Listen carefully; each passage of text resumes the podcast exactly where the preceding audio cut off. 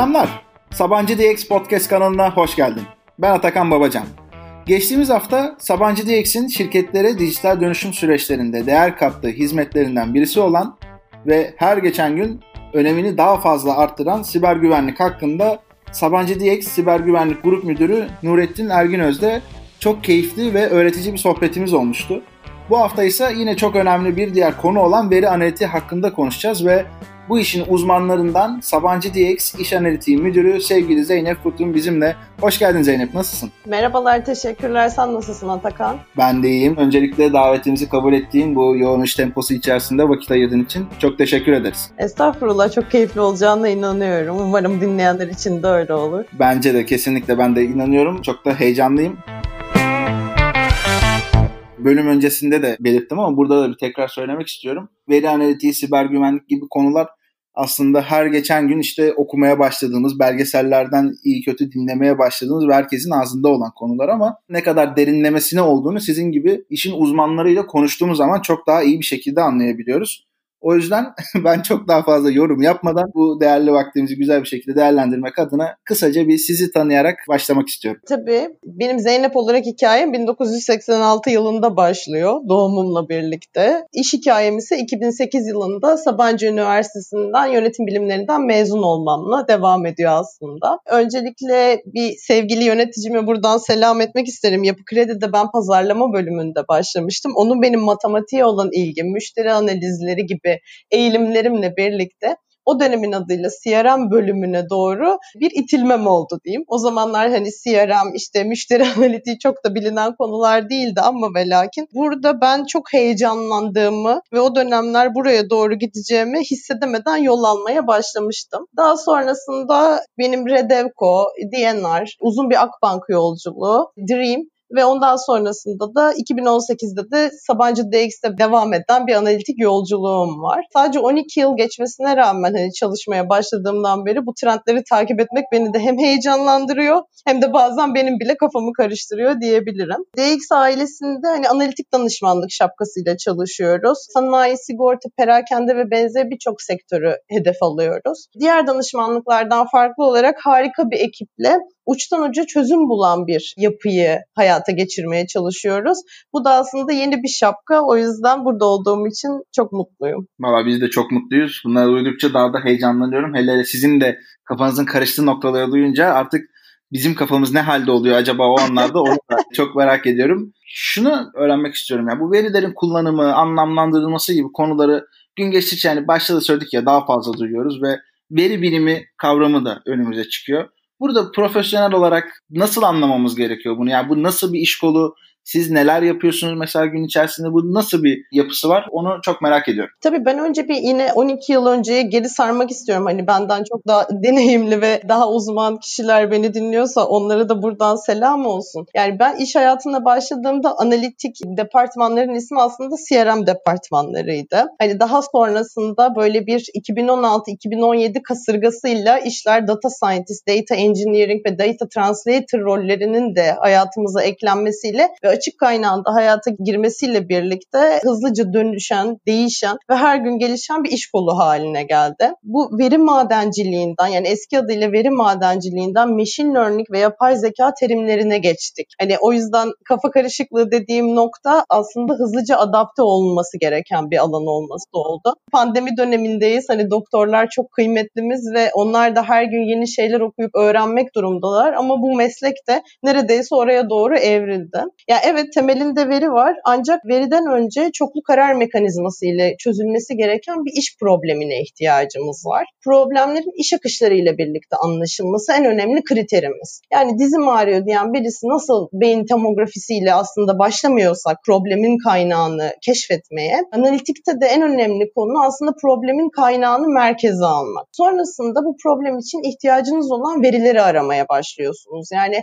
tabii ki de her gün veri üretiyoruz. Her dakika dakika bir veri akışı var ve bunun da farkındalığı yıllar geçtikçe arttı. Şirketlerde de yine hangi kaynakta, bu veriler nasıl tutuluyor, bu veriler temiz mi gibi sorulara yanıt arıyoruz. Sonraki aşamamız hani keşifsel analizleri yapmak ve sorunun neden kaynaklandığına yönelik keşifleri ve esnasında algoritmalar dünyasına giriş yapıyoruz. Bu problemleri çözerken teknik çok önemli. Tabii ki de algoritmalar çok önemli ama hangi tekniği kullanacağınız daha da kritik bir rol oynuyor. Performans testleriyle en sonunda veriyi topladık, temizledik, algoritmalarımızı kullandık. Yani bir matematik problemi çözüyoruz ama gerçek bir problem çözmeye çalışıyoruz.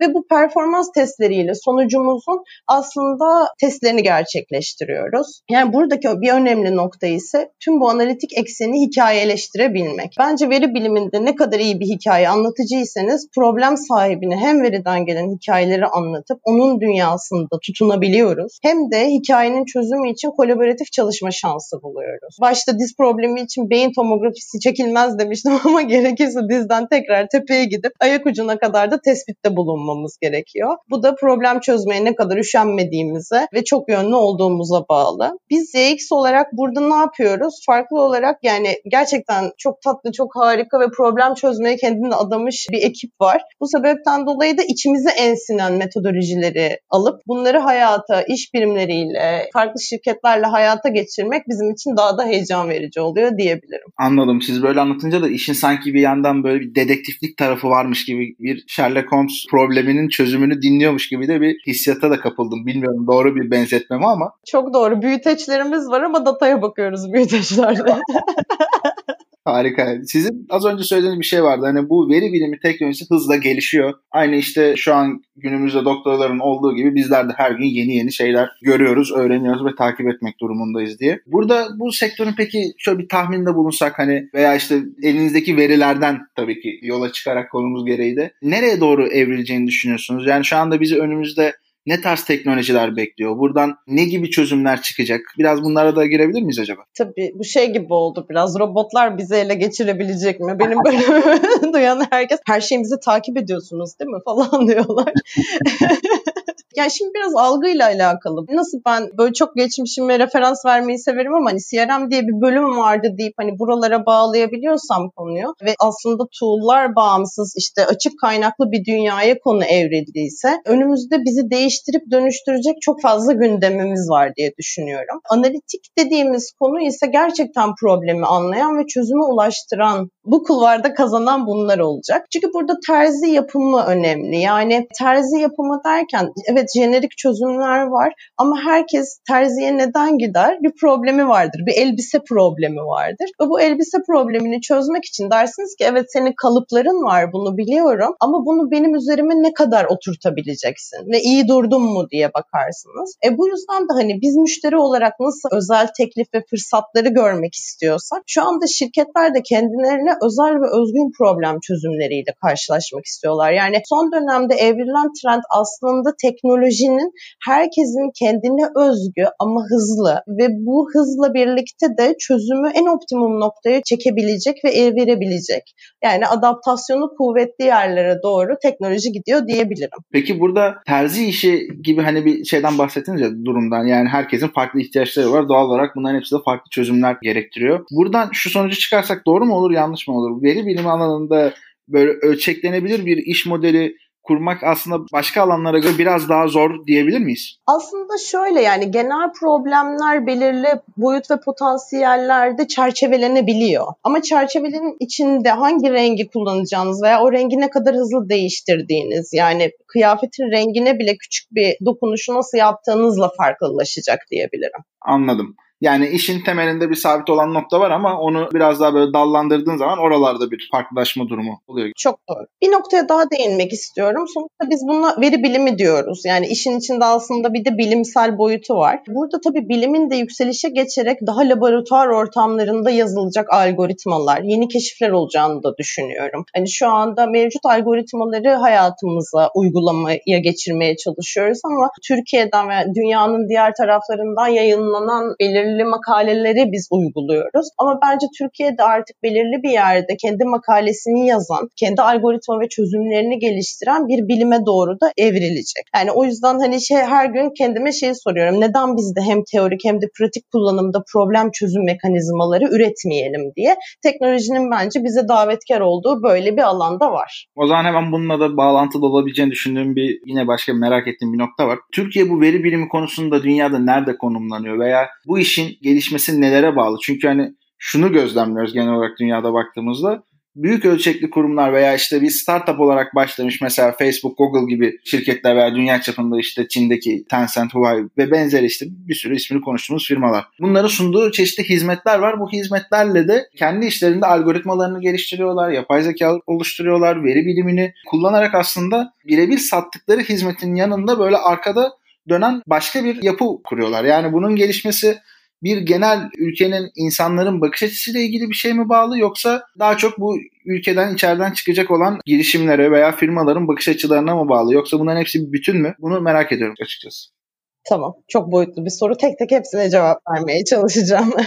Şimdi benim 2016'da katıldığım bir konferansta ilk şeyi duymuştum. İşte data scientist, data engineer, data translator gibi roller geliyor. Hazır olun diye. Bir anda bu tanımlar popülaritesini arttırarak ilerledi. Yani Türkiye'ye de geldi bu trendler. Yine aynı konferansta bir Amerikalı sunucu vardı ve komşusuyla cep telefonundaki bireysel IoT'lerle nasıl yarıştıklarını anlatmıştı. Dedi ki benim dedi 106 tane aletim bağlı, onun 111. Dedim nasıl oluyor bu? Ve biz neredeyiz? Sonra gittim bir hevesli Alexa aldım. Sonra geldim Türkiye'de sadece iki cihazı bağlayabildim. Dedim ki biz ne zaman yüze doğru gideceğiz? Yani hala bizim aslında bir gelişmeye doğru giden bir yolumuz var. Şimdi sektörel anlamda da hani bilinirlik artsa da günlük operasyonların halledilmesi hala odak noktası Türkiye'de. Bu sebepten dolayı da analitik, ileri veri analitiği, yapay zeka, işte machine learning yani makine öğrenmesi her sektörün şu anda zihnine girdi ama henüz damarlarına ve iskelet iskelet sistemine işlemedi. Bu sebepten dolayı da burada bilinirliği arttıracak. Yani immün sistemine kadar karar aldıracak bir yolumuz var. Çünkü analitik ne yapıyor? Sizin artık uzun vadeli stratejiler kalmadı. Siz benden daha iyi bilirsiniz ama uzun vadeli stratejiler evet konuluyor ama taktikler çok önemli. İleri veri analitiği dediğimiz şey aslında taktikleri belirlemede, geleceği yönlendirmede çok kritik bir rol oynuyor. Bence Türkiye'de hala sektörlerde yaygınlaşma imkanı bu anlamda var. Türkiye'de en önemli avantajlardan bir tanesi insan kaynağı ve bu alanda da gelişme güdüsü. Bizim DX olarak da Sabancı Üniversitesi ile birlikte bir işbirliğimiz var. Hani bu sebepten dolayı bu veri biliminde bu yatırımların yapılması ve kendi özel çözümlerimizin üretilmesi bizim şu anda o içimize sinen dediğim noktada en kritik rolü oynuyor. Burada daha biz de gideceğiz, Türkiye de gidecek. Argelere yapılan yatırımlar, staff kitapların özellikle yükseldiği bu dönemde de destekler gerekiyor ve güzel bir trend yakalayacağımıza ben inanıyorum. Diğer taraftan machine learning ve deep learning gibi yatırım ve yaygınlaştırması yapılacak alanlarımız hala var. Bu sebepten dolayı Türkiye'nin hani o 2'den 101'e gidecek yolda çok hızlı bir şekilde ivmelenip gelişeceğini düşünüyorum. Özellikle de bu kadar ilgi odağındayken bu konu. Bence de kesinlikle. Hatta yani şu anda girişimler nezdinde de bu durumu çok fazla görüyoruz. Yani biz hem mesleğimiz gereği dolayı hem mesela benim de iki yıllık bir girişimcilik kariyerim olmuştu. Goin ekibinde de herkesin hem aktif hem de geçmişte olan böyle bir süreci var. Dolayısıyla bayağı yakından takip ediyoruz. Bir tek burada bir gözlemlediğimiz bir sorun var. Yani sorun derken girişimcilerin kendilerini geliştirmeleri gerektiğini kendileri söylediği bir alan var. Bu alanda ürünleşme süreci. İhtiyaçları işte doğru tespit etmeden tutun da bunun çözümünü geliştirmeye gidene kadar işin hem mantalitesini oturtma, iş modelini kurma hem de teknik boyutlarıyla ilgili sorunlar yaşayabiliyorlar. Burada nelere dikkat etmelerini tavsiye edersiniz? Öncelikle bu soruya bana 2007 yılı kadar erken bir dönemde girişimcilik dersi veren Ziya Boyacıgillere maalesef kendisi aramızdan çok erken ayrıldı ve Türkiye'nin ilk melek yatırımcılarından e, selam ederek başlamak isterim. Girişimin hani planı ve ruhu vardır derdi ve o size nasıl gelirse öyle yapın. Önce o sektörle ilgili kendinizi eğitin, size uyuyor mu diye bakın derdi. Ben bunu mottom yaptım hayatımda. Hani bir girişimcilik teşebbüsüm olmadı ama yaptığım her işe böyle bakmaya çalıştım. Öncelikle bu analitik alanındaki paydaşlarınızı ve mevcut durumunuzu iyi analiz etmeniz gerekiyor. Yani e, sonuçta ürün dediğimiz şey, girişim dediğimiz şey iyi stratejistlerin elinden geçen şeyler ve Türkiye'de de bunun potansiyelini çok iyi görüyoruz. Hiç olmayan fikir müşterilerin artık ayyuka çıktığı dönemlerden geçiyoruz ve hepimiz bunların müşterileriyiz. O yüzden de problemi doğru anladığımıza emin olmamız gerekiyor. Matematik bu işin temelinde yatıyor. Ama bunları geliştirirken bazen çok heyecanlanıp sektörü dinlemek yerine kendi dediğimizi entegre etmeye çalışıyoruz. O yüzden gerçek problem kaynaklarını bulmak gerekiyor. Ürünleşmek için değil gerçekten piyasanın ihtiyaçlarını ve problemlerini çözmeye yönelik atılımlar yapmak gerekiyor. O yüzden de bu anlamda kendinize zaman vermeniz gerekiyor. Yani hızlı yaygınlaşacak ama içinde özel şeyleri barındıracak girişimlere sahip olmamız gerekiyor. Ya ben fikir bulmaya çalıştığımda genelde empatiyi kullanırım. Analitikte de empati çok önemlidir. Çünkü burada kişinin problemini çözmeye odaklandığınızda o problemi biraz damarlarınıza kadar hissetme ihtiyacınız vardır. O yüzden problemin ayakkabılarını giyip ona odaklanmak gerekiyor. Sadece çözmek için çözmemek gerekiyor. Ürün yönetimi yine bu işin içindeki ilimi bilimi kapsayan bir hal aldı ama strateji, taktik, hangi okyanusta oyuncu olduğumuzda bu anlamda çok kritik. Ekip ruhu, ekip ruhu şu anda bence Türkiye açısından da hani kendi çalıştığım yerde de çok tatlı bir yere doğru gidiyor. Herkes birlikte çalışmak durumunda. Artık eski bireyselliklerden arınmak durumundayız. Hani bu yeni jenerasyonla yapılacak yatırımlarla birlikte de girişimlerin ruhu, o kafaların birçok kafanın bir masaya bakıp strateji ve taktikleri belirlemesi bence girişimin ürünleşme yolundaki en büyük yatırım olacak. Anladım. Gerçekten harika bir özetlediğiniz durumu. Farklı alanlar olduğu için birbirinden çok da aslında değişen yaklaşımlar yok girişimcilikte. Aynı sizin en baştan söylediğiniz gibi bir işin temeli var. Ondan sonrasında iş terzi işine doğru dönüyor ya. Bu alanda da böyle bir durum olduğunu ortaya çıkarmış oluyoruz. Ben sizinle görüşmeden önce şöyle bir şey yaptım, araştırma yaptım. Çevremde veri bilimi alanına doğru yönelmek isteyen veya işte daha böyle çok yeni yönelmiş olan arkadaşlarım vardı. Onlara siz nerelerde sorunlar yaşadınız? Böyle böyle bir bölüm kaydı alacağız da işte siz neler sormak istersiniz diye sorduğumda onlar kendilerini bu alanda geliştirirken kaynak bulma ile ilgili tabii ki eskiye göre daha iyi ama yine de birazcık zorlanıyoruz çünkü bu işin net olarak hani bir okulu yok, eğitim yok. Belki yeni yeni bir şeyler çıkacaktır ama nasıl ilerlememiz gerektiğini kestiremiyoruz gibi bir soruları oldu. Bu noktada nasıl bir tavsiyeniz olur? Öncelikle ben yönetim bilimleri mezunuyum. Yönetim bilişim sistemleri değil. Yani ben bir işletmeciyim ve bu alanda ilerlerken de pazarlama master'ı yaptım. Çünkü o empatiyi kurabilmenin veya o iş birimi problemini anlayabilmenin temelinin buradan geçtiğine inanarak ben kendi yolumu böyle kazdım diyebilirim. Ama Outlier diye de bir kitap var. Herkese tavsiye ederim. Hani dönemin doğruluğu da aslında burada kritik bir rol oynuyor. Şimdi veri bilimine yeni başlayanlara ilk tavsiyem matematiği gerçekten seviyor musunuz diye sormak. Çünkü matematik sözcüklere sözcükleri matematiğe çevirebilme yetisi bu. Yani eğitimden önce. Sizin eğer böyle bir zihin yapınız varsa evet doğru yoldasınız demektir. Tabii ki de bu dönemde hani bilgisayar mühendisliği, MIS ve benzeri alanlar. Sabancı Üniversitesi'nin açtığı bir master programı da vardı. Şimdi daha undergrad programlar da başlıyor bu alanda. Yani bunlar tabii ki de temelini oluşturmak için çok kuvvetli alanlar. Ama burada önemli olan şey sürekli gelişime açık olmak. Makaleleri okumak, yeni makaleleri takip edebilmek. MIT ve Princeton gibi üniversiteler üniversitelerin yayınladığı eğitimler var. Eskiye görece daha ucuz bütçeli eğitimler bunlar. Bunlardan faydalanabilirler. Yani bölümünüzün önemi aslında evet var ama yok olduğu nokta sizin kendinizi ne kadar geliştirmek istediğiniz. Yani hani işe gittiğinizde çalışıyor gibi hissetmezseniz aslında gerçekten çalışmazsınız. Günlük hayatınızı yaşıyorsunuz gibi hissedersiniz. Bunlara ne kadar yatırım yapmak istediğinizle alakalı bir şey. Yani gelişime açıksanız, değişime açıksanız, dönüşüme açıksanız, biraz macera peresseniz, matematiği seviyorsanız, ekip çalışmasına da yatkınsanız, çünkü burada gerçekten ekip ruhu çok önemli. Yani problemi ben tek başıma çözeceğim diye bir şey yok. Her kafadan birçok ses çıkıyor ve o problem işte öyle terzi yapımı oluyor. Böyle şeylere açıksanız sonrası araştırmaya dayanıyor. Yani burada böyle illa şu eğitime gidin, illa bunu yapın diyemem. Ama hekatonlara katılabilirsiniz, yarışmalara katılabilirsiniz. Günlük pratikleri öğrenebileceğiniz kaynakları da takip etmeniz bence çok kritik bu anlamda. Ne okuyor olursanız olun. Peki bu bahsettiğiniz kaynaklara verebilecek olduğunuz bir örnek var mı şu anda aklınıza gelen? Ya Kaggle'a bakabilirsiniz. Orada örnek veri setleri var. Bu veri setlerinden problemleri nasıl çözebilirim diye aslında inceleyebilirsiniz. Ama geri kalan dediğim gibi üniversitelerin özellikle yayınladığı algoritmaları, makalelerini okumak da çok önemli. Çünkü onu alıp okuyucu oluyorsunuz. Tabii ki de hani Coursera'da eğitimler var. Yine böyle eğitimlerden de faydalanabilirsiniz. Ya bir kere seviyor musunuz diye bakmak için bence çok önemli. Anladım. Yavaşlar süremizin sonuna doğru da geliyoruz. Şu ana kadar da çok keyifli bir sohbet oldu. Çok da faydalı bilgiler paylaşıldığını da düşünüyorum.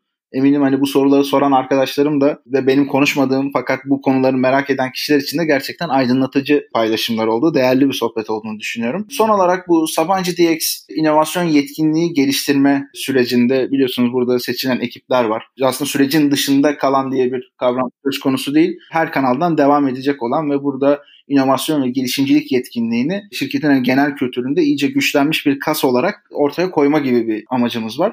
Buradaki ekiplere ne gibi tavsiyeleriniz olur? Tabii bunu genel aslında girişimcilere dönük tavsiyeler olarak da sayabiliriz. Hani ilk başta anlatmıştınız o biraz önce değindiğiniz anlama konusunun haricinde veri odağında ne gibi tavsiyeleriniz olabilir? Veri odağında aslında konfor alanımızdan her zaman çıkmamız gerekiyor. Yeni bakış açıları yaratmamız gerekiyor. Bu inovatif bakış açısıyla da bence kesişiyor. Trendleri yok edip baştan yaratmak veya mevcut olan trendlere farklı bir kapıdan bakabilmek gerekiyor. Biz bunu şu anki projelerimizde aktif olarak kullanıyoruz. Yani mevcut çözümler değil de bu çözümü farklı bir bakış açısıyla nasıl getirebiliriz? Birkaç kademeli nasıl çözebiliriz? Tahminsel modelleme yaptıktan sonra üstüne optimizasyon inovasyon nasıl yapabiliriz gibi aslında her gün sorularla uyanıyoruz. Mavi okyanusa açılmaktan korkmayın. Bu alanda daha gidilecek, gelişilecek çok yer var. O yüzden de risk almayı bilmek gerekiyor. Ama en önemlisi problemi çözememekten de korkmayın. Çünkü çözemiyorum demek de burada çok önemli. Size yine yeni kapılar açmaya sebebiyet veriyor.